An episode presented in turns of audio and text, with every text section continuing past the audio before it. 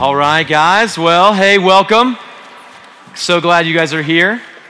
And uh, I love what Zach said about just waking up after a long week and just feeling so excited to gather with God's people. I can tell you that Zach is being honest. He does look forward to gathering together. And I tell you what, this morning I woke up and I was excited to see you, uh, to be loved by you, to be encouraged by you, and hopefully to do the same towards you.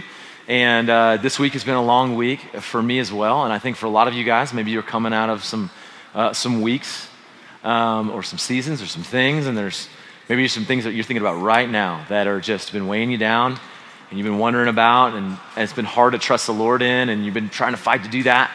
And so, with that acknowledgement, whether you're coming in excited or you're coming in, you feel kind of worn out, beat down, whatever the case may be, uh, let me just start with prayer, okay? Because we need the Lord this morning, and, uh, and I'm excited that we can get in a word together. So, well, Father, thank you that you see us. You don't see just the us, you see each individual person clearly and lovingly. I thank you for how your word constantly reminds us that you would go to great, extraordinary lengths to rescue and redeem us. And God, I just ask for your forgiveness because I am so prone to forget the gift of the gospel. I'm so prone to think of something that happened 2,000 years ago as being past and not living in the gospel, in the present. Would you help me to be faithful, to encourage my brothers and sisters, to love, and God, would you, through your Spirit, pour out mercy, grace, joy, peace, patience, kindness, goodness, gentleness, self control into our hearts. Grow us. We want to be your people. And we pray that in Jesus' name. Amen. Well, uh, I'm going to be, this is the third time I've taught this weekend. And one of the times that I taught, I taught for three hours. And some of you are in this room. We had 33 people at our membership uh, course on Saturday, which is amazing.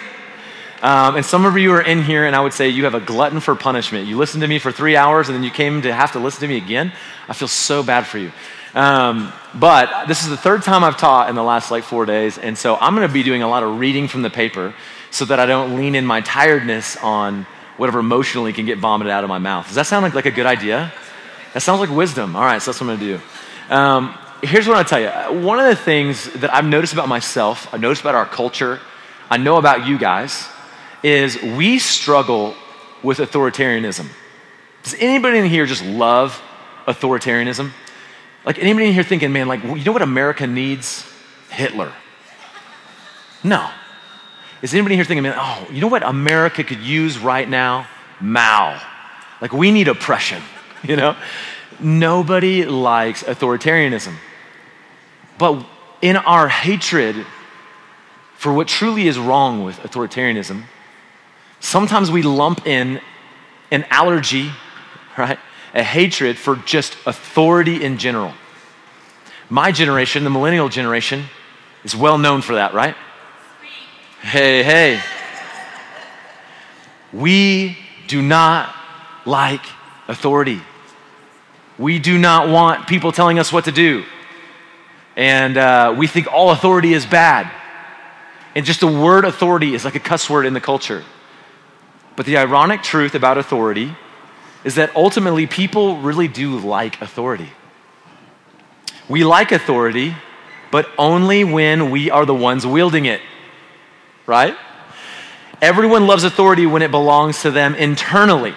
It's yours, rather than to someone else externally. We are fine with authority when we are exercising it, but don't like it when others exercise it over us. We're fine with authority uh, when we possess it, but we do, uh, but not when we feel like others outside authority possesses us. We are fine with authority when we are in control, but when we are not in control, we feel like we are being controlled.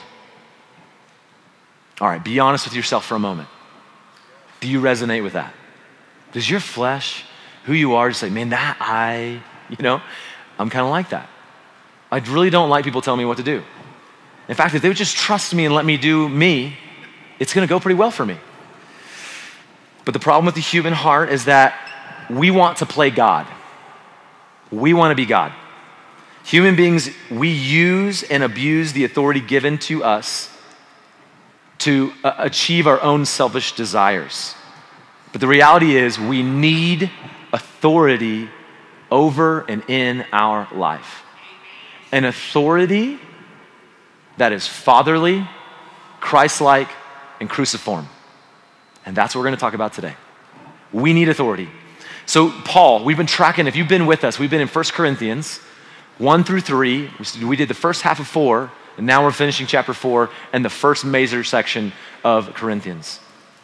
And after addressing the divisive culture within the Corinthian church that was a result of their unhealthy infatuation with themselves and their self advancement and their own authority, rather than humbly living in loving submission one to another, they exercise authority over one another and say, Who are you to tell me? But Paul now is calling them to an earthly example of authority, namely himself. And so Paul's going to show us and he's going to express to us a uh, filial love, a father like love for his children. And he's going to call them to listen. So, three things we're going to see is we're going to see a fatherly admonishment. Number one, okay? A fatherly admonishment. We're going to see a fatherly example, all right? And then we're going to see a fatherly accountability. Fatherly admonishment, fatherly example, fatherly accountability. Are you guys ready?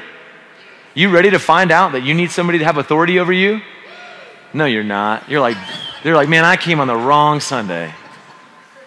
Who are you to tell me? Well, let's go to 1 Corinthians 4 and let's let Scripture tell us rather than Greg, okay?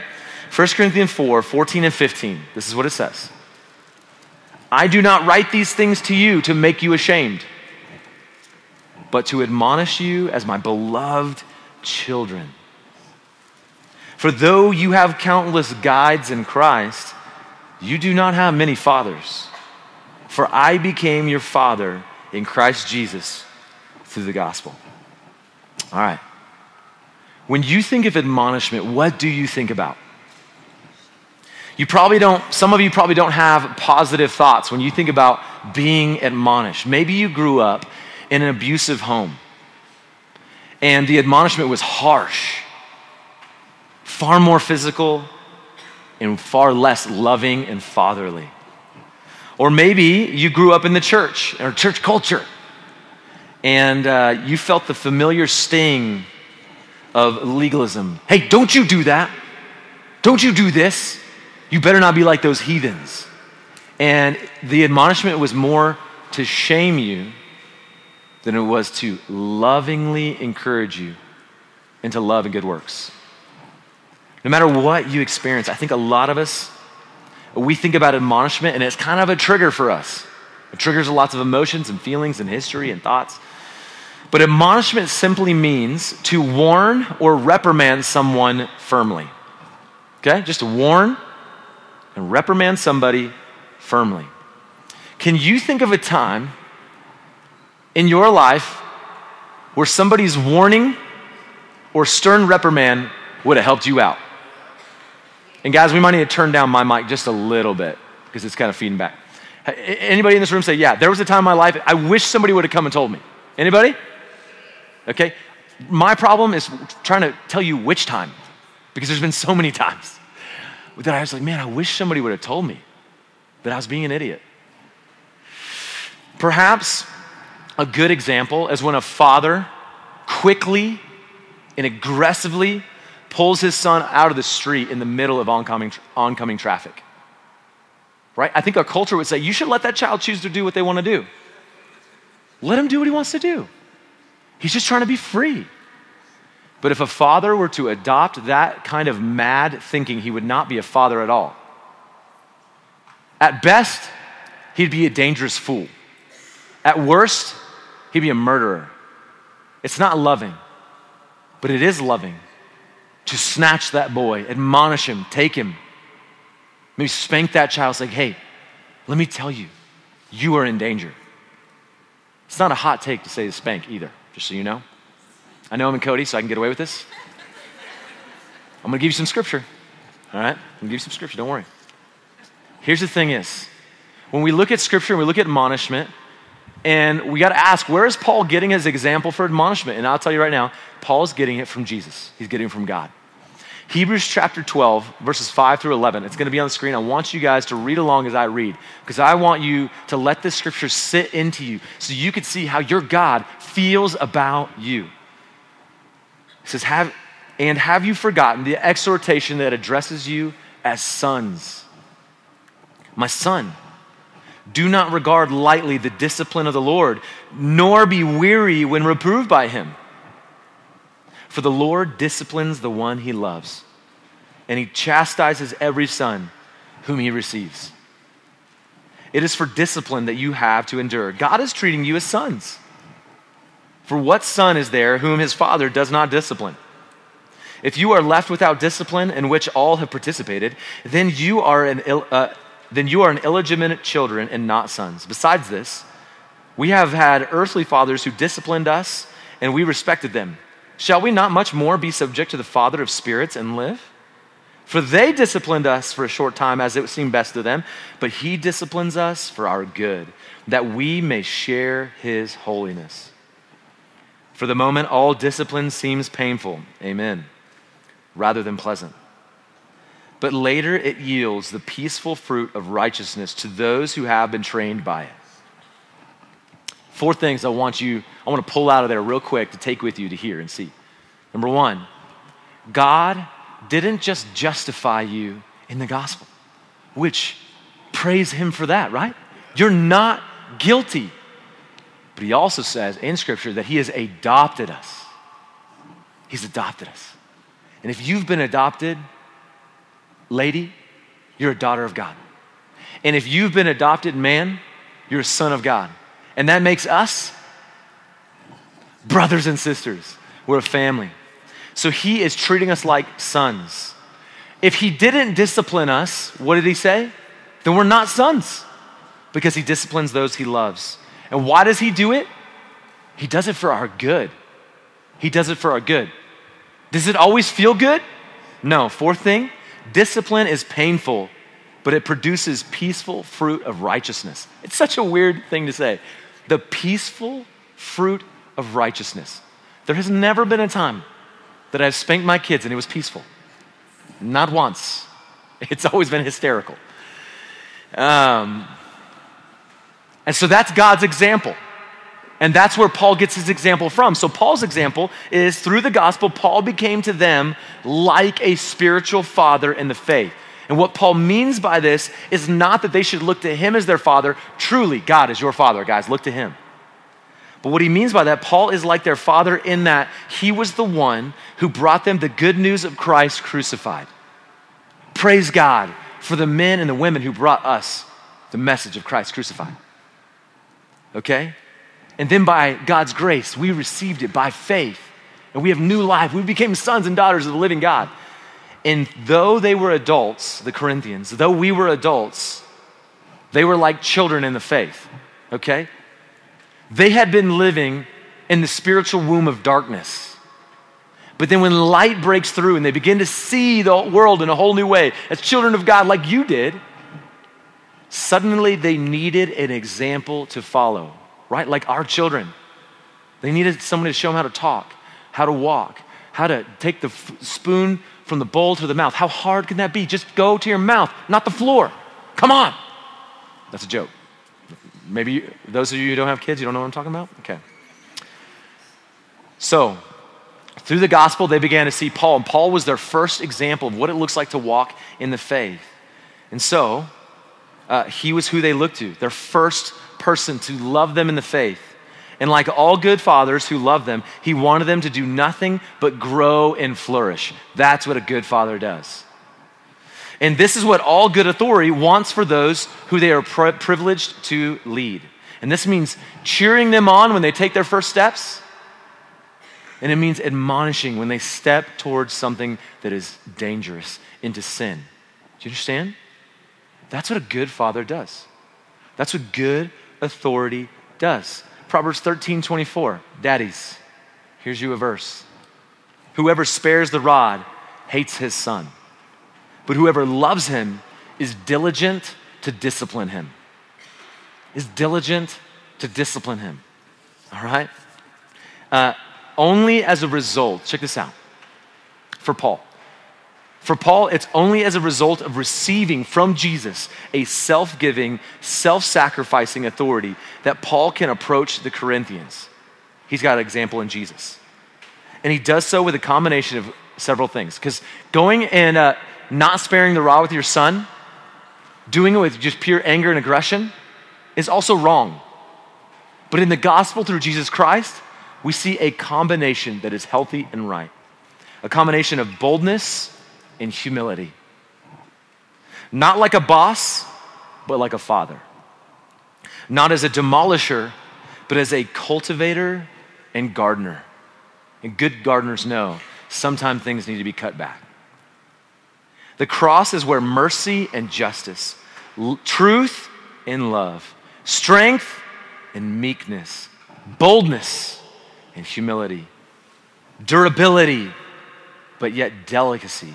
It's where they all meet together to provide a healthy form of authority and leadership. Do you not long for that?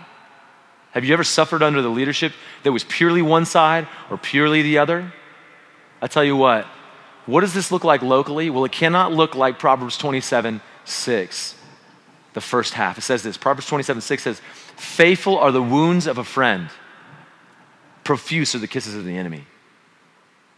A wound from a friend, when it's faithful and it's filled with love, is good for us, right? It should be to bring flourishing. But you know what's terrible? People just saying, like, no, you're good. Petting you. I don't need you to pet me. I need you to help me. How many people have been petted all the way to hell? Hey, that's okay. You could do that. No big deal. Don't let anybody tell you that. Right? No. Good admonishment is helpful and it's meant for flourishing. It's meant to build us up. And I tell you what, I need some faithful friends. Anybody want to wound me? When you see it, some of you are like, I just want to wound you just because I want to. All right? And then maybe I'll have to faithfully wound you back and say, hey, that wasn't helpful, you know? Um, but I don't want you just to kiss me. Who kissed Jesus before he betrayed him? Judas. It would have been great. Somebody admonished our brother before he did so. But God knew what he was doing. So, here at Outpost, the leaders of Outpost, which let me clarify, is every single member of Outpost. We're called, all of us, because all of us agree that we want to be members of one another. We're all called to be authority to one another. And the way that we exercise that authority is through love and kindness, boldness and gentleness, speaking the truth in love. That's what we're called to do. And so, Paul, when he's looking at the scripture, he's saying, Guys, I'm coming to you as a father, and I, I, am going to admonish you. I'm not trying to bring you shame, I'm trying to bring you flourishing. Do you understand? And as members of one another, our goal should never be to shame somebody. It should be like, hey, I want to see God's best in you. I want to hold you accountable to becoming the man or woman that you say that you want to be in Jesus. And we all want that. I hope you want that. I want that.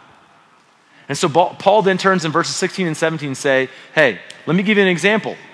He's like, I've been to you an example. Verse 16, I urge you then, be imitators of me that is why I sent you, Timothy, my beloved and faithful child in the Lord, to remind you of my ways in Christ as I teach them everywhere in the church. Oh, I love this. Father's example. Um, uh, a couple weeks ago, my family was on Disney Plus, and we were watching, I think, is, is, it, is it National Geographic that's on there? That's what it is. And we were watching this thing about whales. I know it sounds boring. It was super interesting. Olivia hated it. I loved it. I'm totally a dad now, apparently. And so we were watching, and one of the episodes was about the orcas, the killer whales, which I had no idea. They're the most dangerous creature in the ocean. Did you know that? I thought you could swim in those things. I don't want to be near those things. They're so dangerous. But they're also brilliant. God has given them such a brilliance as a creature that is astounding. There is a family of killer whales. I think they're down around South America. Praise God, not anywhere in the beaches that I've gone to. And, but these killer whales have learned how to hunt on the beach. Okay? Uh, what? And so what they do is these packs of seals will be down playing in the water like seals do because they just look so cute and playful. And what they don't realize is these uh, killer whales have learned how to ride a wave in, burst out, get a seal, and then wriggle their way back into the water. It's insane. Do you know how big a killer whale is? They're gigantic. And, uh, but what was most amazing, that's amazing. What's most amazing is how they teach this tactic to the younger killer whales. They showed you a grandmother killer whale teaching the young ones how to do this. Check this out. She would go get seaweed, pull it out, and put it near the beach, but not so close that they had to get on there, so that these killer whales can get used to going, riding a wave, and getting the seaweed to pull it out until they're ready to chomp one of these little seals. That's amazing. Holy cow. In the faith, we need examples to show us how to walk out the way. And some of us have had some really good examples. And I'll tell you what, good examples uh, come in two different forms. Two different forms. Either uh, they come in the form of, hey, follow me as I follow Christ, right? And there's some of them, it's like, uh, don't follow me in the way that I don't follow Christ, right? And so, great examples in the faith, like Paul. Paul's not saying, hey, I'm a perfect guy. And in 1 Corinthians 11 1, he's going to say, follow me as I follow Christ. He's not saying, hey, I'm perfect, do everything I do. Said, even when I am not following Jesus, look at the way I handle myself, humble myself, confess my sin, pray for one another, do this together, and acknowledge my weakness, and then continue to pursue Jesus. But he says, follow me, you have an example in me. Uh, Philippians 3:17 says, Brothers, join in imitating me.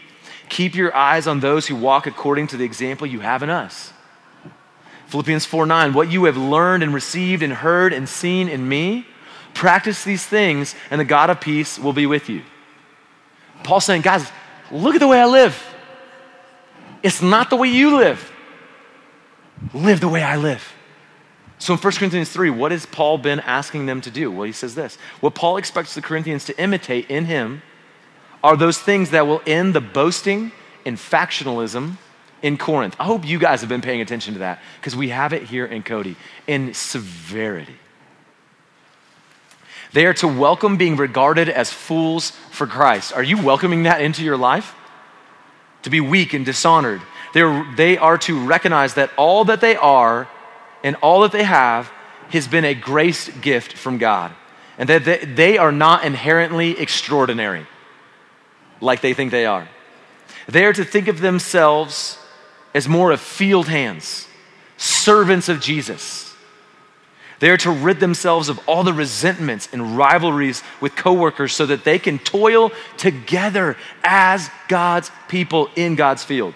They're to resist passing themselves off as wise and elite by using lofty words of power of God. Uh, instead, just lean into walking out their faith in weakness and in fear and in trembling and in kindness and humility and grace and love. That is what Paul has been doing for 1 Corinthians 1 through uh, 4. But they've been doing the complete opposite, making much of themselves, how great they are, how wise they are, their lofty language, their, you know, their theology. And he says, Look at me, guys. I know theology better than all of you. Look at the way I live. You need an example in me. But here's the great, cool thing the Corinthians had great examples. They had Paul, they had Apollos, they had Peter, they had Jesus. Super amazing. Great examples. But somehow they still kind of missed it. But when you follow really good examples, you know what happens? You become an example. And this is where, in the American church, things break down because we have bought into the idea that our whole job is just to follow examples. And we never turn around and realize that there are men and women who are looking to us to set the pace, set the course to follow Jesus. And Timothy, right here, is the example. He says, That's why I sent you Timothy. I want you to follow my ways. That's why I sent you my bro Timothy, because I entrusted him and I know that he knows how to do it. And now he's going to remind you and he's going to show you how to do it. You don't need me. You got Timothy. Follow him now as he follows Christ. Let him help you out. Isn't that cool? That's the way it's supposed to be. Second uh, Timothy 2, verse 2, it says this He's, this is Paul writing to Timothy right before Paul's going to die. He tells Timothy, Timothy, the things that you've seen and heard and, and, and, and seen in me, uh, practice these things and teach them to other faithful men who can then teach others. What Paul's saying is four levels of discipleship. He goes, there's Paul, who's trying to follow Jesus, who passed it on to Timothy. He says, Timothy, you go find faithful men who can then teach other people. Right? Friends, I'm telling you right now, have you turned around to look and see that there are men and women, sons and daughters, who are looking to you to set the direction? Do you realize there's people in your neighborhood who are begging for someone to show them the way? And, and we buy into this lie that we got to take him to a pastor. Well, call, call Greg. Don't call me. Why do they got to call me? They can call you. You live next door. Friends, I live across the street from Ballard Funeral Home. And every single week, I watch multiple people who've died get celebrated and mourned. And they're your neighbors, not mine. How many of them would have been like, man, it would have been sweet to have a great example of the way so they could at least make a clear decision of whether or not they want to follow the Christ that you follow or not. How many people have died and did not have that opportunity in this city alone? Man, how many of them have only seen divisiveness, factionalism, boasting, pride, arrogance, competitiveness, rather than great authority that says, hey, this is the way I'm following Christ. Being great examples to others as they seek to try to follow Jesus. We need that kind of authority in the church. We need to be a group of people who have authority. Uh, and we need to be people who follow good authority and hold authority account to being Christ like. And the way we do that is through fatherly accountability. Look at verse 18. I love this and I hate it. Verse 18, Paul says, Some are arrogant, as though I were not coming to you. But I will come to you soon, if the Lord wills, and I will find out not the talk of these arrogant people, but their power. For the kingdom of God does not consist in talk, but in power. What do you wish? Shall I come to you with a rod? It's a nod to the proverb. Or with love and a spirit of gentleness?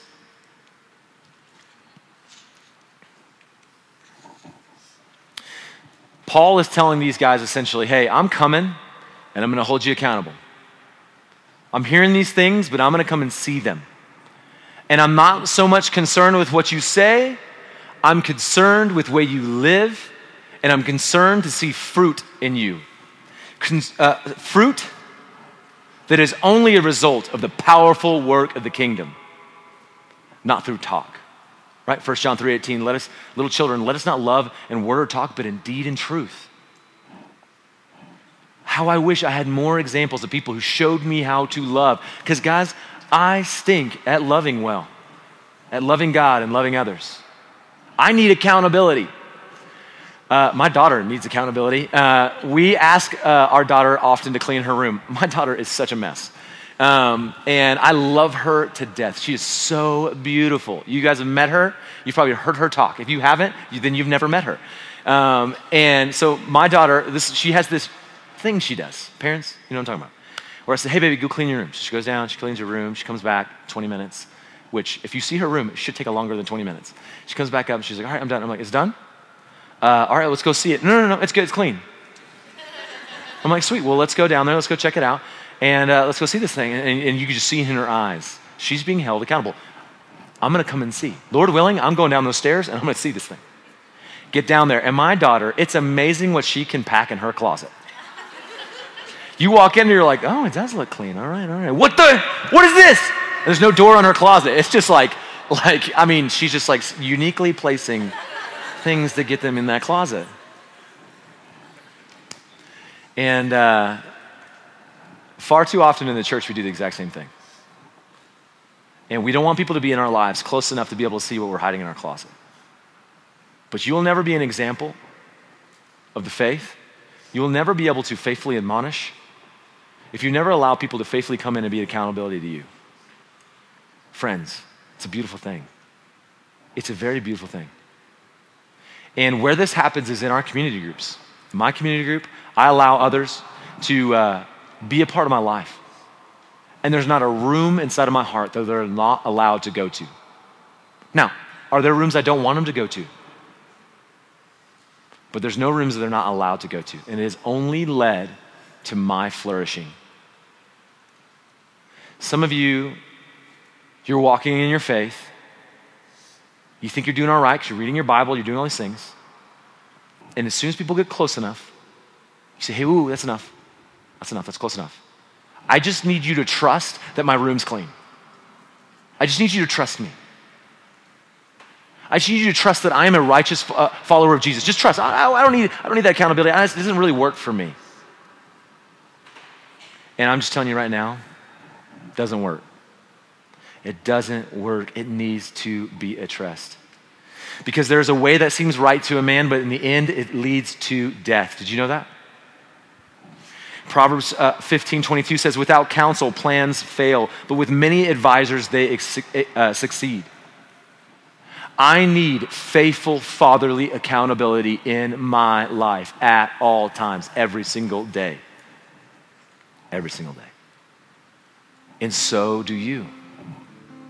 And I know that you struggle to trust human beings, but I'm asking you to first and foremost trust Jesus. In John 13, verse 3, Jesus is in the upper room and he's with the disciples that he loves. He loves them. And in verse 3, it says this Jesus, knowing that the Father had given all things into his hands and that he had come from God, it was going back to God, rose up from supper. Is saying Jesus, recognizing that he has all the authority in all the cosmos if there's anyone we must listen to, is anyone we must serve, there's anyone we must bow down to, it's this man, Jesus.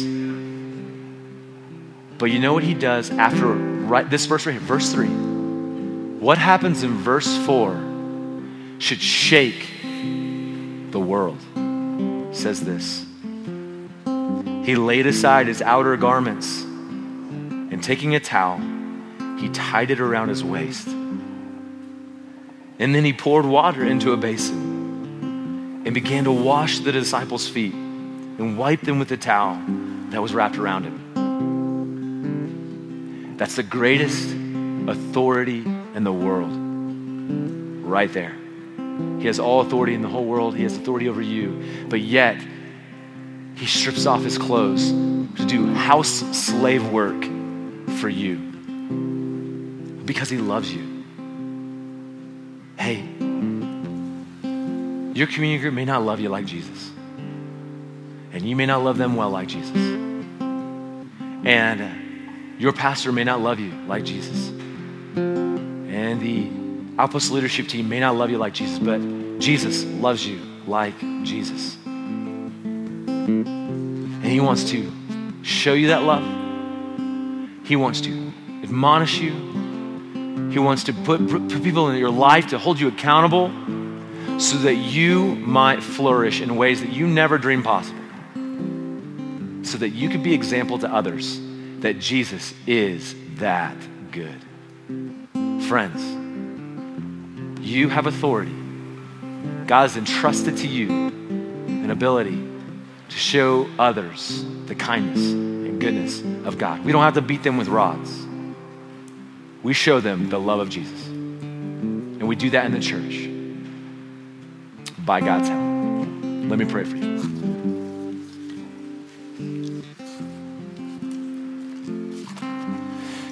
Father, there is no way that I could do what you did. And I think all my friends in here recognize that in me and in themselves. I pray that you would help us out. We have had poor examples of leadership and authority in our lives.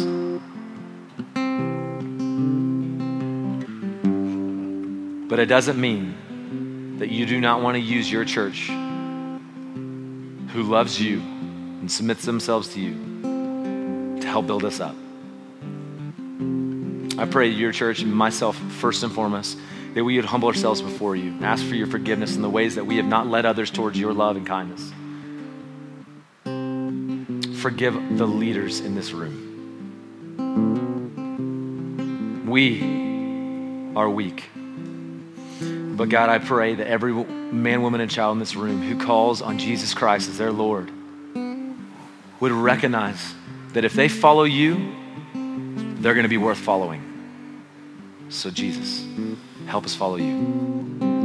I pray that in the name of the only Son, authoritative God, Jesus Christ. Amen.